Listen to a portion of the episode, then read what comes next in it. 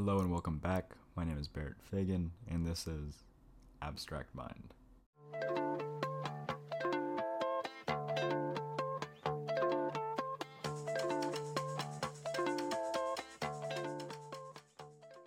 Hello. If you're a returning listener, welcome back, and thank you for joining me for another episode. If this is your first time joining us, welcome. In this podcast, we look at the history of philosophy and how past values can be applied to our modern world. Today's subject is Soren Kierkegaard. Alright, so let's just get right into the backstory of Soren. Before we discuss some of his philosophies, Soren was born in Copenhagen on May 5th, 1813, and he was the seventh and last child of a wealthy family. Soren's father, Michael, was on his second marriage following the death of his first wife. Michael carried this guilt and inflicted his pain on his children. He was extremely strict and religious, to say the least, and because of this, Soren claims he never truly had a childhood and was born old. Michael's depression caused his material fortune and wealth to take a quick turn, and he believed his family had been cursed by God. Only two of his seven sons, Christian and Soren, survived past the age of 33. During Michael's upbringing, he studied at a top university. After making his fortune, he devoted himself to the study of philosophy and literature. He left his two surviving sons with an extremely sharp intellect and a very melancholy tone. Michael remains a constant part of Soren's writing as he appears in many of his stories of sorrow and grief. However, his late mother is never mentioned in his writing, and her death is potentially the reason for his uneasy relationships with the opposite sex, as displayed in his writings.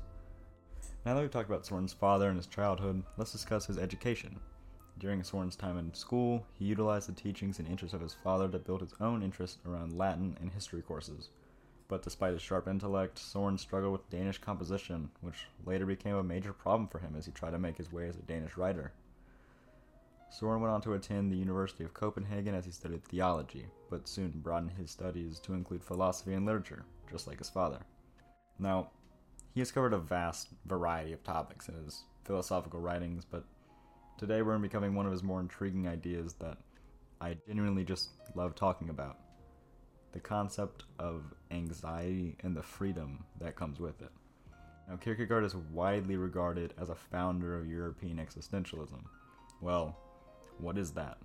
Existentialists held the belief that all individuals were absolutely responsible for their own life, created their own choices and purpose. These existentialists commonly rejected social conventions and also rejected traditional faith. He argues that true freedom is experienced as anxiety about the responsibility one has over their own life. He understands anxiety as a sign of humanity's freedom of choice and cites that coming to terms with your anxiety means recognizing the vast possibilities and choices that lie ahead of you and being able to make these decisions without guidance from an outside force.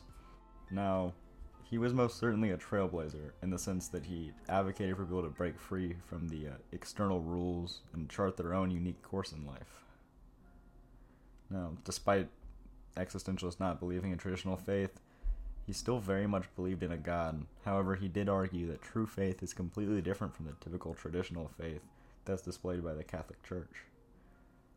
He argues that true faith is a purely individual experience and says that following the set of religious practices will never lead to a true connection with God, and you must pave your own path. Surprisingly, he is actually one of the first known European philosophers to actually address what is now commonly known as anxiety or existential dread. So, to start off, we must define anxiety. Many people confuse the idea of anxiety with the emotions of fear or nervousness. They may say they're anxious about a test that they have, or maybe they get anxious driving on the highway. Now, anxiety can best be understood by an example. So, let's look at college choices, for instance. So imagine you're looking at five or so colleges and they all look like a great fit, and you got into all of them. Congratulations. But there's a caveat you can only pick one, and this single decision will directly impact the rest of your life, your whole future. Now imagine that instead of only five colleges on your list, the list is infinitely long, and you have an infinite number of choices and each of these choices will equally drastically impact the rest of your life. Now, he believes and argues that anxiety is characterized by the responsibility that we have over these life altering choices.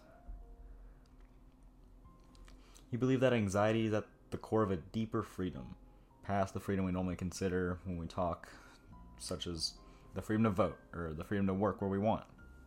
No, he believed that this radical existential freedom is the absolute freedom to decide how we want to exist in the world. Now, Soren claims that many people fear this anxiety and try to escape it by adopting different social habits and conventions. This form of escape to a life where you believe you must act in accordance with a plan or follow a path was, and still is, comforting for many people. Now, he strongly advocates against this and suggested that the point of life is to be anxious in the right way, to experience one's freedom and face its opportunities as chances for growth not run away from them. So, how do these ideas apply today? Because this was centuries ago. Well, still today, many people flee towards these social conventions in an attempt to find security and escape this feeling of anxiety, even if these social conventions harm them. You might be wondering, well, how can a social convention harm me? Well, we'll look at a classic Bible story of the demoniac in the book of Mark. Jesus comes across this demoniac chained up in the corner of a town, cutting himself with stones. Now he offers to unchain and free the man and forgive him of all his sins. But he refuses, asks Jesus to leave him alone.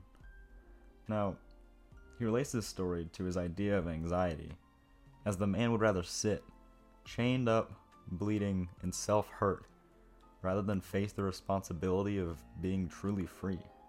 And we can still see this today plenty of people flock towards social constructs such as the church, their school, their work, just to find some sort of security.